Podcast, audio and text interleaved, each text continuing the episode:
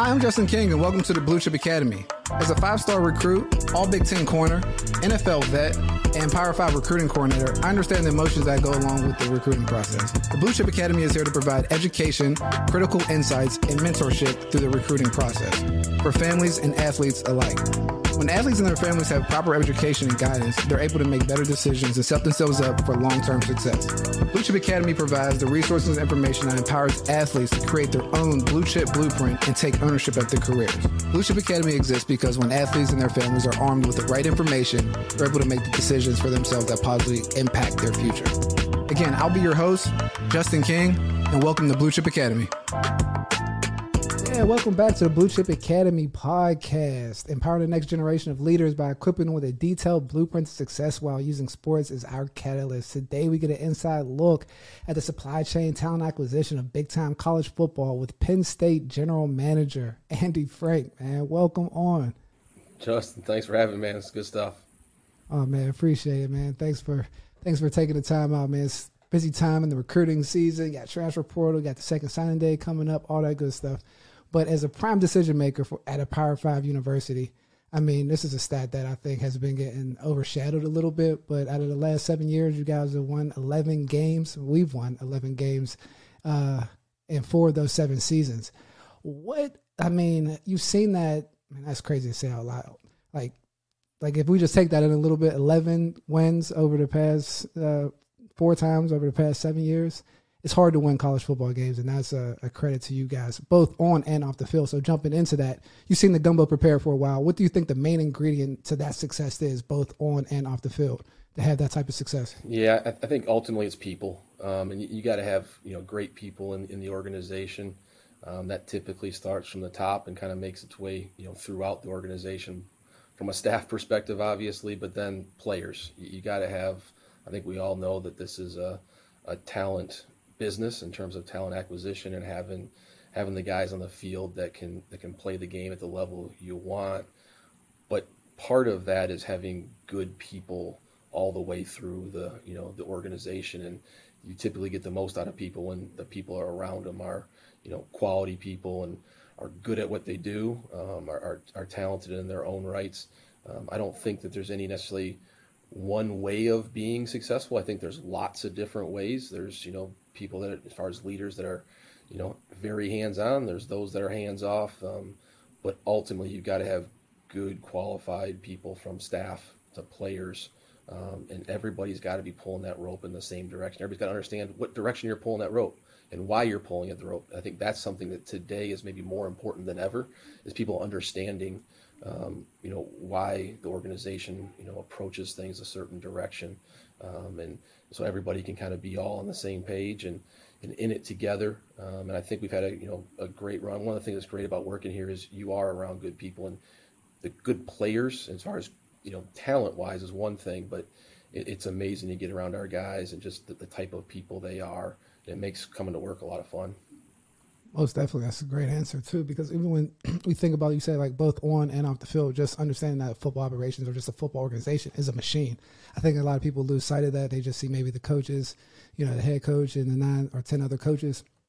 But recognize there's like another sixty people, seventy people that are working on a constant basis to make the boat you know, run at the end of the day. And especially with we talk about like the talent that's come through there, but also the, the coaches, coaches, assistant coaches that have gone there and kind of sprung board their careers, whether head coaches, Huff, you got Joe Moorhead getting his bounce back to is another head coach, Ricky Rahne. I mean, the list continues to go. Coach Fessler kind of comes through the through that aspect um, as a, once a walk on. So yeah, so full full spectrum of people, both on and off the field. Just understanding that piece of building a full organization. So get into the background a little bit, man. You speak about like where you're from and like how'd you get into football? Yeah, so I, I grew up just north of Detroit. Um, went to a high school in Sterling Heights, school called Stevenson High School there. Um, had a really good, you know, you know, football experience and sports experience. I was in sports all the way growing up. Played soccer initially. Um, I, I, wasn't somebody who played football when I was five. Um, parents didn't let me play until I was in, in, middle school, so seventh grade was the first time I played football. Uh, but played all sports, baseball, uh, played basketball. Eventually got to the point in high school where I couldn't dribble with my left or shoot, so basketball was was done for me. uh, but was around sports. Uh, my dad was a high school swim coach, um, so I, I, was around it a bunch um, growing up. Uh, played football all the way, you know, through high school. Ran track all the way through high school. Like I said, gave up basketball because I wasn't as good at it. Um, but then went on um, went on to Princeton and played um, four years there. Was not a great player, but you know still loved it and, and, and made it something that was you know a big part of my college experience. Um, and and found a way to be a contributor, even though I probably wasn't the best player on the team by any stretch. Um, but found my role on special teams and, and, and enjoyed that and was you know helped the team in, in that regard. Um, after school, um, once I finished college, I went back to Michigan um, and was basically working for an engineering firm. Um, and that was a good experience. It was around a lot of great people. Learned a lot with it. Um, and, and, when I was doing it, my cousin at the time was coaching high school ball at, at, at, Warren Lincoln, where he went to school, and actually where my dad went to school. Um, he asked me, "Hey, you want to just come out and, and, help us, you know, coach DBs a little bit?" I said, "Sure." It was JV football. I'd leave work a little bit early. Uh, my, my boss let me do it, which was awesome. Went down there and, and coached and, and, loved it. Um, the next year, I kind of worked a deal out with my boss at the engineering firm. Hey, I'm going to leave every day at about 2:30. Is that okay? Come in a little bit early they, they were great about it. And so I did that for the you know four years, um, and then was looking around to try and I kind of knew the engineering thing probably wasn't the long term for me. Um, I, I, enjoyed the company. I enjoyed a lot of things about the work, but I wasn't passionate about it. And, and really, it came down to everybody's different, but I would leave work and not think about it until I was driving in the next day. And that wasn't me. That wasn't something that you know interested me as far as a career. Um, and so, and at work, I found myself thinking about the football piece of things. So it was actually kind of funny. My college coach was in town. We had some type, type of gathering and just started kind of picking his brain about, hey, if I wanted to get back into this at a, at a higher level, what what should I do? And um, so I started. He said, "Hey, you could become a graduate assistant." And I said, "That sounds interesting." He said, "Well, I kind of asked him, how, how do you get into it? I don't know anybody. I know know you and a few other coaches, but I don't really know anybody." Right. So he just said, "Hey, you know, if you can get a GA job, that's a great way in. They're really hard to get, and they're probably harder to get in a lot of cases at bigger schools because they've got more players that are, you know, interested and they're going to go with their former player." So he said, "Hey, try and find a few schools that are maybe a little bit harder to get into school wise for grad school, um, and, and, apply to those schools, and then reach out to those coaches." And so I, I did that, and and you know kind of the connections piece and sometimes you don't know where they're at. Um, i called i called vanderbilt and talked to the director of football operations and actually left a message. Um, it's kind of a funny story. So he calls me back and he says 586 where, where, where are you from? And my area code i said well i'm from detroit. And he said whereabouts i said well city just north of detroit called sterling heights he's like whereabouts and i'm trying to figure out what's going on here i'm like i grew up at 17 mile in ryan he's like you're not going to believe this but i grew up at 15 in ryan and so, what? you know, kind of talking a little bit further, and um, he's talking about his family. I'm talking about my family, and I'm like, yeah, my dad was a Sterling Heights police officer. He's like, he's like, are you pulling my leg? Because my my my two brothers work for the police department, and I was like, this is wild. So, kind of that was the connection. Didn't know didn't know him, um, but then kind of. Um, you know, he was like, "Hey, you know, I don't have anything available for you right now, but you know, thanks for calling." Type of deal. And I called him back, you know, a few weeks later. Said, "Hey, you got some summer camps? Could I come down and work them?" And went down and worked those camps, um, and they were getting ready to promote their GA to an off the field role at the time, and you know said, hey, you want to come back down and interview, and I did, and was was fortunate to get it, um, and that's kind of how I got into it there, GA at, at Vanderbilt for three years, and then again was was was fortunate again when I finished my GA job. I, I really didn't find what I was looking for from a coaching perspective, and I did want to coach, and there's still probably a little bug in me there um, to coach. I, I missed that a little bit, but um, they ended up creating a job for me um, in an off the field role um, and was fortunate to do that. Spent, I want to say, three months or so where I was unemployed until a job actually got created. And in that three months, I actually did a, a pretty cool, you know, recruiting project and was just, you know, coming to the office every day, working for free. Um, and the job that was kind of an operations recruiting type of job morphed itself into a recruiting job. There wasn't a recruiting person there at the time, and it kind of just kind of developed into that. Um, so when you started that pro- that recruiting project after you like you wanted to become a coach, Did and did you like fall in love with the recruiting operations aspect during that time, like the time that you were unemployed? Yeah, I did, and it was interesting because it, it fits me in terms of my personality. Um, okay. It was maps and, and, and different things along those lines, and different diagrams and all all those things, and trying to figure out, you know, where should at the time it was Vanderbilt, where should Vanderbilt recruit to get the most bang for our buck, and that was, you know, was challenging and interesting, and there was no right answer, but there was better answers than maybe what we were doing at the time. And um, it, it, really kind of I enjoyed it and, and, and, kind of fell in love with it and have never really kind of looked back. Well, man, that's that, I mean that's a crazy entry point into the whole football space because at that time James was James isn't the head coach, right? No, Bobby Johnson was the head coach um, at the time um, and worked for a great staff there. Um, had had some success, obviously not enough success, um, but it was at the time it was. I mean, I got there in 05. You know, this was probably 2008 maybe. Um, there weren't many, you know, now we've got a recruiting staff of, I want to say 12 people or something like that. At the time, you had an administrative assistant maybe in, that worked in recruiting, and you had um, an on field coach. The rules actually required an on field coach to be the recruiting coordinator. Um, oh, and so thinking about that today is, is almost comical, but I'm not saying Vanderbilt was the first person or I was the first person, but that was about the era when these positions started getting created, and that kind of just took off from there. No, most definitely. For for the listeners, I don't know if you guys know if there's a coaching transition. A lot of times in sports in general, like they clean house and bring in their own people. So, can we go into a little bit about how you end up staying, being retained by James to continue to go into recruiting? Because like I think that's a that's a step in the story that's just I mean, that's rare for most people when they're out of program and they clean house. Yeah. So, like you said, a lot of times a new coach comes in, the people are there before, um, unfortunately, get let go, and, and you understand why. Um, I enjoyed Vanderbilt. Uh, I enjoyed Nashville.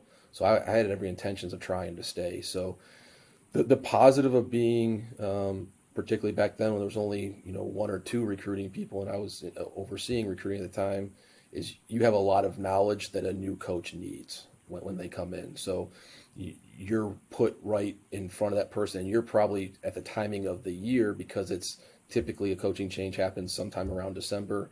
They're finishing up. Signing day was a little bit different back then, timing wise, uh, but they're racing to signing day to try and finish the class, and you've got a lot of the information, which is which is helpful. Um, you're also not a coach, and a lot of times coaches know a lot more coaches. So they've got their corners coach picked out. They've got their running backs coach picked out. And particularly in, in coach's case, you know, he, he wasn't coming from being a head coach, so he didn't necessarily have a recruiting person that was his guy. So I think it gave me an opportunity. Um, and then the other things I think you got to be smart about. I I reached out to people that I knew um, that that knew Coach Franklin, and, and, one of them was Charles Huff. And it's interesting; it goes back to the connections. And I I think connections are really important. Ultimately, the connection allows you to prove yourself in a way. I think sometimes people think that connections are to just get you the job. I don't really believe in that so much. That's um, a good. Po- that's a great point. But um, so I, it's funny. I Charles Huff was at was at TSU um, back in the day. He's now the, the head coach at Marshall, and we were coming back from a, a coaches convention, and I think we were at the airport together, flying back into Nashville, and we just started talking. Um, and so he and I kind of got to you know be fairly close at the time he's he was either on Maryland staff at the time when coach was coming from there, or I knew he had been, so I called him up and said, "Hey, okay, what what do I need to know?" And so he gave me some pretty good tips, and it's funny because those tips, having been around coach now for as long as I have, twelve plus years, whatever it is, yeah. they they still hold true. They're they're things that he values, and so I knew going in, hey, I'm going to prepare myself um, to put myself in the best position with not only what any head coach would probably want or need, but in particular, you know, how Coach Franklin views views things. So um, I had you know books prepared for him and that type of deal because I knew um, he'd want something tangible. He wanted to be able to see it. You know, those things were important to him, not just you know talking to him about it, but seeing it. Um, and so worked in, in you know myself and, and, and, Michael Hazel, who was there at the time, were you know really the only two, um, other than a couple of administrative assistants, the only two like people that stayed. I think one coach as well, um, and, and, I think a lot of that had to do with um, you know knowing a little bit about coach ahead of time, but also being in a position when it came to the recruiting to you know be on that job interview for a, a, month and a half or what it, whatever it was. And I'll say the other thing I think Coach did a great job of back then. I could be a little bit off on my timing, but I, I want to. I feel like he brought us in right before Christmas time and said, "Hey, you know, I'm not I'm not retaining you. I'm, I'm hiring you for this job." And I thought that was something that you know stuck with with myself, and it was also you know to go home for Christmas and know, hey, I'm in a I'm in a spot that's a little different than going home for Christmas, and you don't know am I going to be get called while I'm at home celebrating and that's a not tough coming Christmas back. You know, so that was that was really good, and so I think you obviously fortunate again, but and, and then I've been a, have a chance to to be with Coach ever since. No, that's a, that's a, that's a cool story, and if you could just uh, for people to understand, like showing your value to a, a head coach or a coach that's coming in you do have to understand and get externally focused to see like all right what where does my value fit with this person? Can you tell us a little bit about what it was things that james valued that you showed him? Because i, I always tell the stories that i work in at penn state for the first point in like the football space. Like it was just very was like professional uh, development or career development you know one i mean top level, right? Where you can go and it's like, all right, if I'm turning anything in, it has to look this way, or this is going to get checked, and this is, has to be that. And so I, I appreciate it now.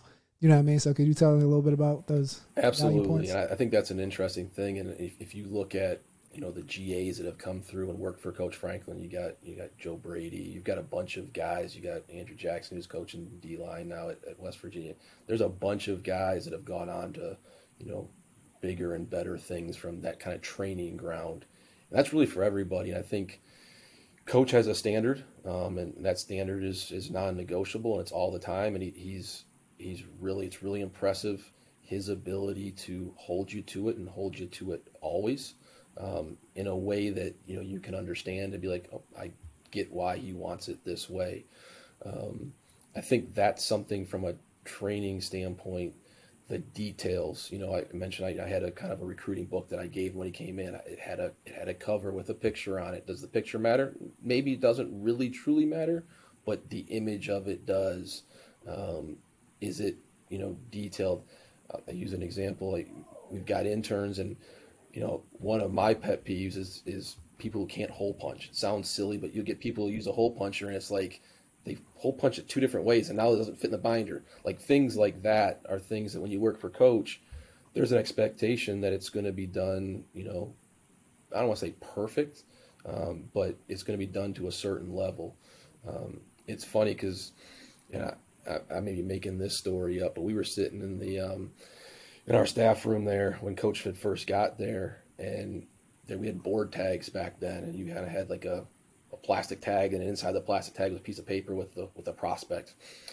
And you'd put them up on the board, and you kind of put them around. And coach had kind of moved one around, and he, I was there, and I think I'll tell the story if as it's true. I'm not sure it is really true, but um, he had one up there. It was just a little crooked, and I kind of went behind him, and I tilted it to be you know perfectly straight. And he's like, "Yeah, I think that was the, mo- the moment I knew I, hey, I'm probably gonna hire this guy." You know, before because it was like one of those things. Like, hey, it bothered me that it wasn't straight, and that's the type of you know detail and, and little things that you know you need it that to to win at the highest highest levels. Because it's interesting when you get to the top tier of college football, people start to think, "Oh, it's easy." No, not really. The margin for error just gets smaller. Yeah, it's as you get higher up and you've got better talent, let's just say, than maybe some of the teams you might play. But eventually, if you want to get where you need to get to, that margin for error keeps getting smaller. So I think that was, you know, a big thing in the the process. I, fortunately for me, in terms of working for coach, I was already pretty detailed and pretty, I don't know, what the AD not ADHD, but more kind of hypersensitive to things. like things. OCD a little um, bit about like this needs to be this way. Yeah, like, so that, that was that was big for me. I think the other thing too, in terms of you know impressing you know coaches in particular, uh, I'll go back and we had that that first recruiting cycle um, before Coach Franklin got hired. Um, the way that college rules work, you only have at the time I think it was actually nine assistant coaches and one head coach. Only those people could go on the road recruiting to evaluate kids. Well, you have a coaching change bunch of coaches are gone, they put the people that were in the office um, on the road recruiting. So I had gone on the road recruiting for you know a couple weeks while we did not have a head coach. And I was fortunate enough. I went and watched a, a state championship game of a, a, kid named Joe Townsend, who was a, a local Nashville area product. Um, he had come to our camp a bunch and, and all those things. And so we kind of got down to the end of, of the recruiting cycle.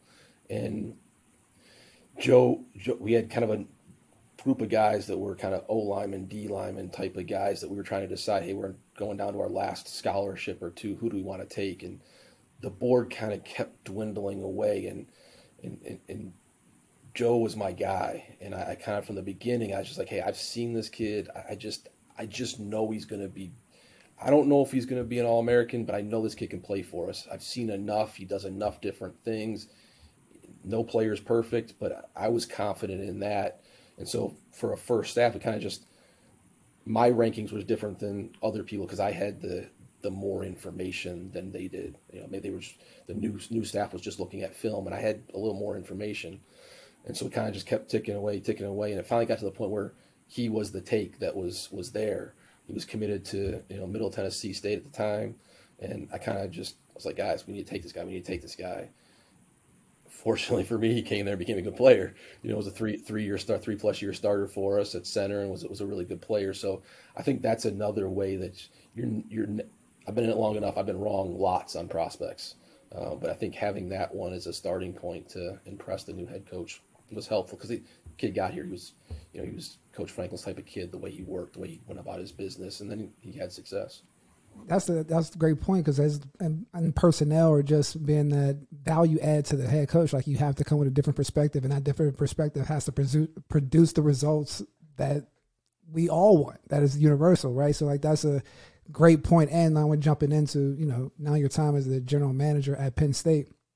you tell like me just the listeners that they don't understand what the general manager does uh, at a football program, like your responsibilities and duties? Yeah, I, I, joke about this sometimes. I don't know sometimes if I understand uh, what, what it is. it's, you know, I think every place does it a little bit differently. Um, for us here, uh, I oversee the the recruiting department um, and, and, try to make sure that we're structured the way that is most efficient for the organization. Um, try to make sure that you know the people in the recruiting department are allowed to be in positions that you know provide the opportunity for them to be successful with you know who they are, how they you know how they work, how they operate. Um, I do a lot of things in terms of you know I'm our liaison to a number of different places. Compliance office is, is one of them. Try to make sure that we, as a football staff, always understand what's going on out there. Um, uh, do a lot of stuff when it comes to roster management. You know, terms of you know ultimately at the college football level the head football coach is if we think about nfl is the gm i've got the title but the head coach makes the final decisions. We, we all know that but try and provide input there in terms of our roster how many guys we need at each position. Um, for me right now I, I, wish i was watching more film than i do um, but i do you know i make it an effort to as things get further in the process and a kid becomes hey this kid might really commit to us. You got you got to watch that film. You got to know. You got to have an opinion on those kids.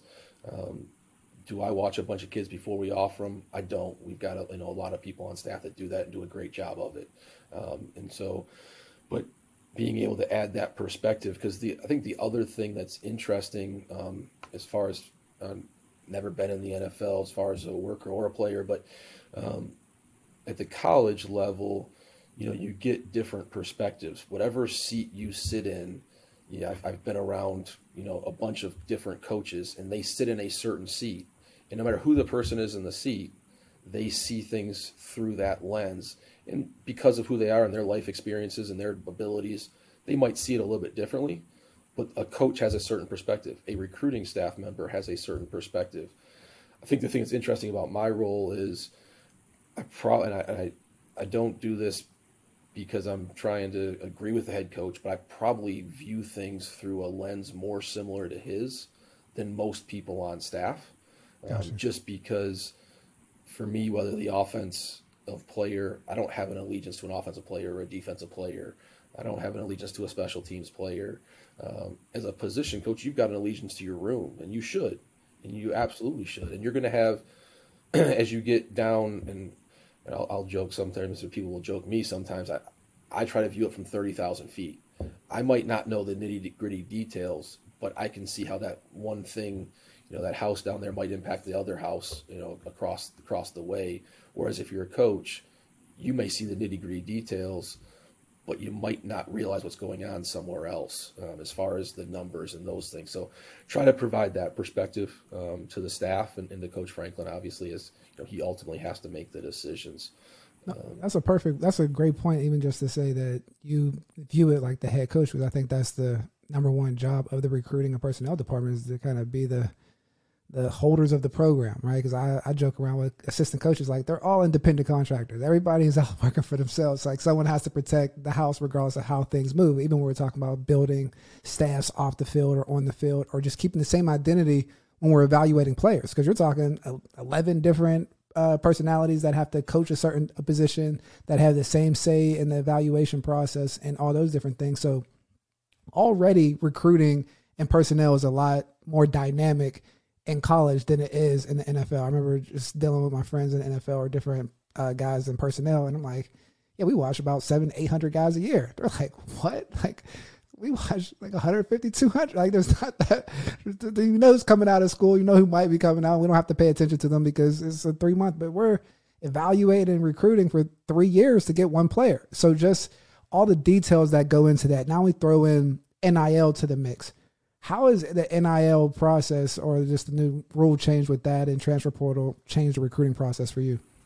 Yeah, obviously, new rules result in having to come up with new plans. You know, you, you go about your business with a certain set of rules for a long time. And you start to kind of hone in on how you want to go about it.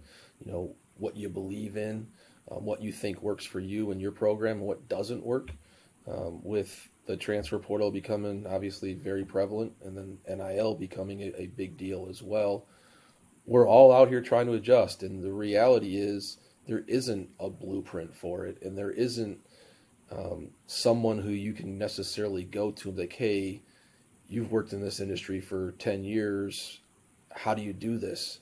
You know, if, if I kind of say that sometimes too about like the role that I sit in and, and kind of when I got started, we were making it up as we went along. You know, the the, the off field recruiting position, those of us that were in it fairly early on, they were new jobs. You were making it up as you go along.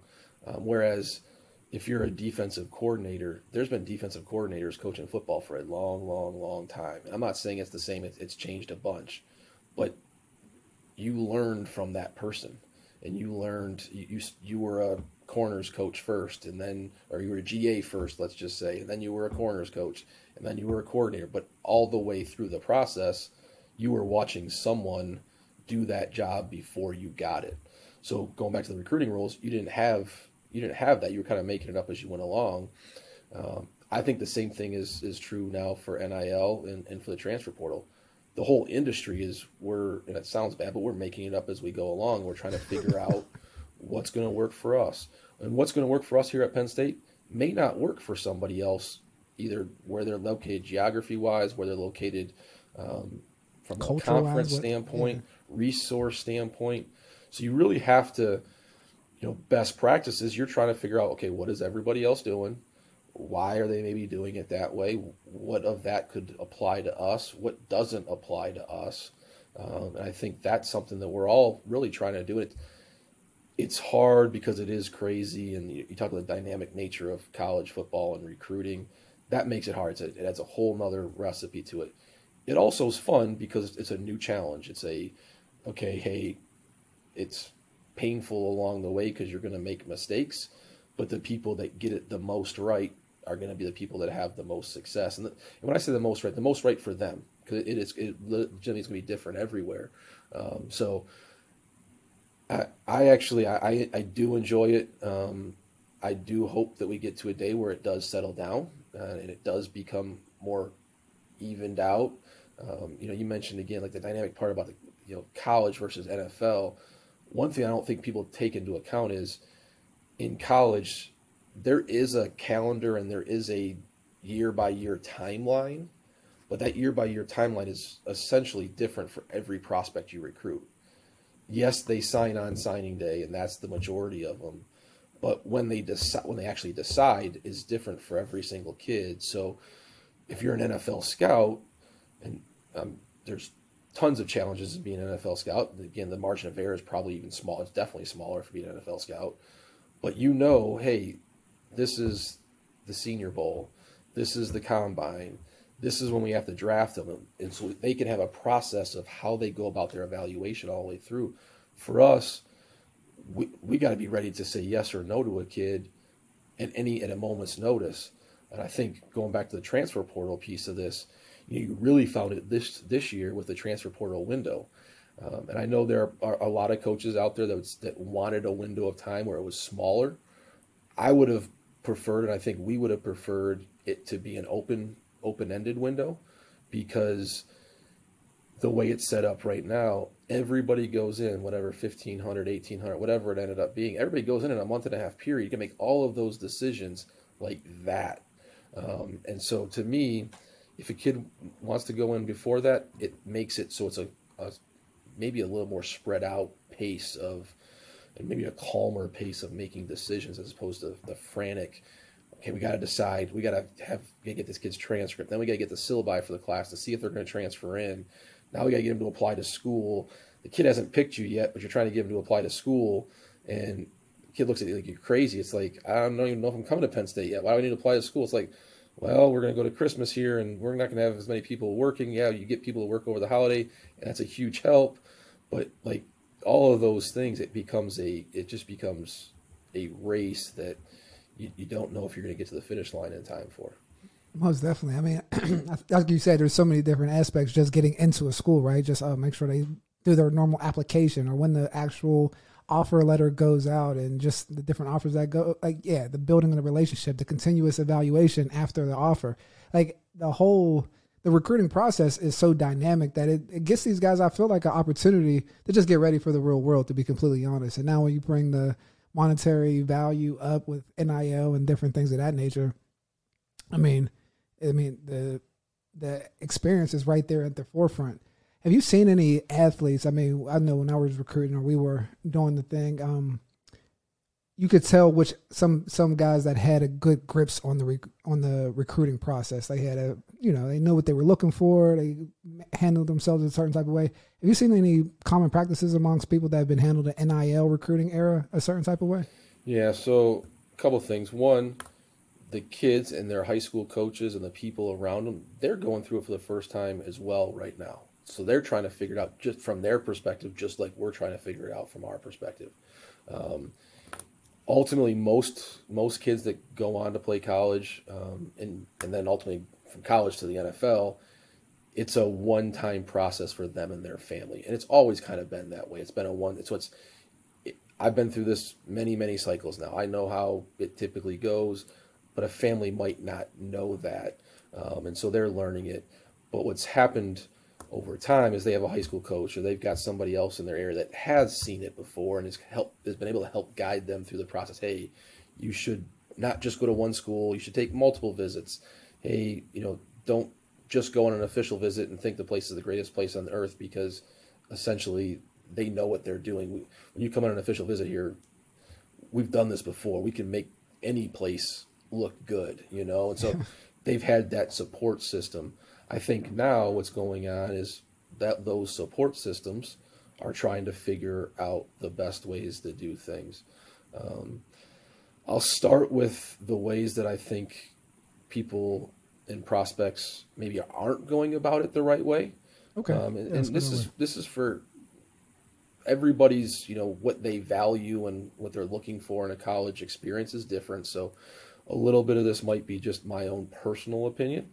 Um, but I think ultimately at Penn State, and, and, I'm guessing at most other schools, you want the, the player and the, the student to be able to make as much money as they possibly can make. I, I don't think any of us now, I think there's a maybe a perception out there by some that, oh, you don't want the player to make money. I, I hope all our guys make a, a ton of money. I, I, I really do. But in the process, uh, I think you have to, when you go through the process, you, you have to separate that out.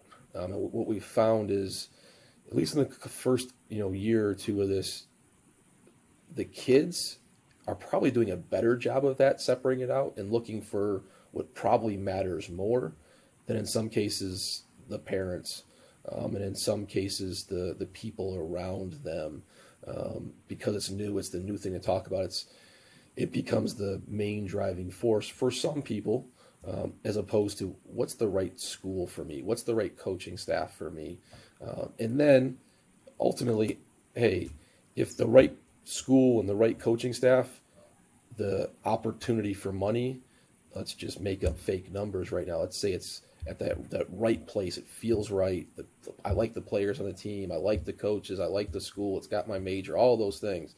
If that opportunity is, let's just say ten thousand dollars a year, Yeah. um, and then another school that you like a, a little bit less, but not quite as much. I like the coaches pretty good. They're off. I don't say offering, but they- they've got an opportunity for you to make five million dollars a year. I don't think anybody's going to begrudge a kid in a family who picks the second option there.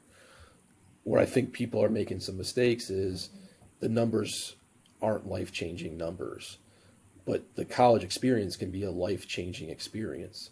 Um, and it should be a life changing experience, really, for anybody who goes to college. If you do it the right way, and really, if you do it the wrong way, one way or the other, it's going to be life changing.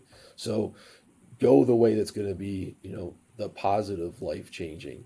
And yes, money absolutely matters, but don't get caught up in, in short term money that's in reality not changing yours or anybody else's life when that education, the people you're around can change your life. Um, so the people I'd say not the wrong way the people that are so focused on what's the dollar amount and they lose sight of trying to determine all the other things. The people that, that have seen it and do it the right way, they don't worry about that money piece until the end and they're comparing their, their, their top top schools. Hey, I'm down to these three, four. I like all I like all of them. What's going to differentiate this one over that one? If money is dramatically different based on what you think the current teams are making at both places, then yes, use use it as a as a maybe something you're going to consider, um, but don't have it close off opportunities to you. You see too many kids right now because there's so much talk about NIL.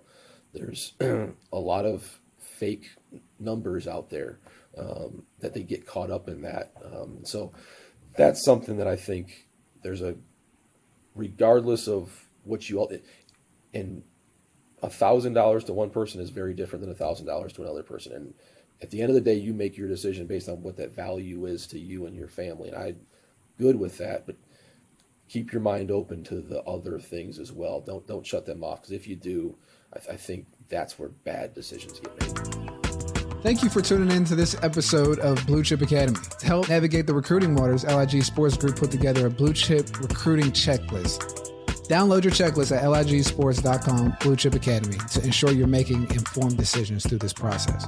Hit subscribe and check out the LIG Sports Group Football Ops and Recruiting YouTube channel, where we'll talk about the recruiting and other critical points in the football ecosystem. If you're feeling stressed, confused, or just want help putting together a blue chip blueprint for you and your son, don't hesitate to book a consult call with me at ligsports.com backslash blue chip academy. Remember, everyone has a different journey. Keep sharpening and remember that you can only go to one school. Just make sure that you have your blue chip blueprint together and execute it. Life is good.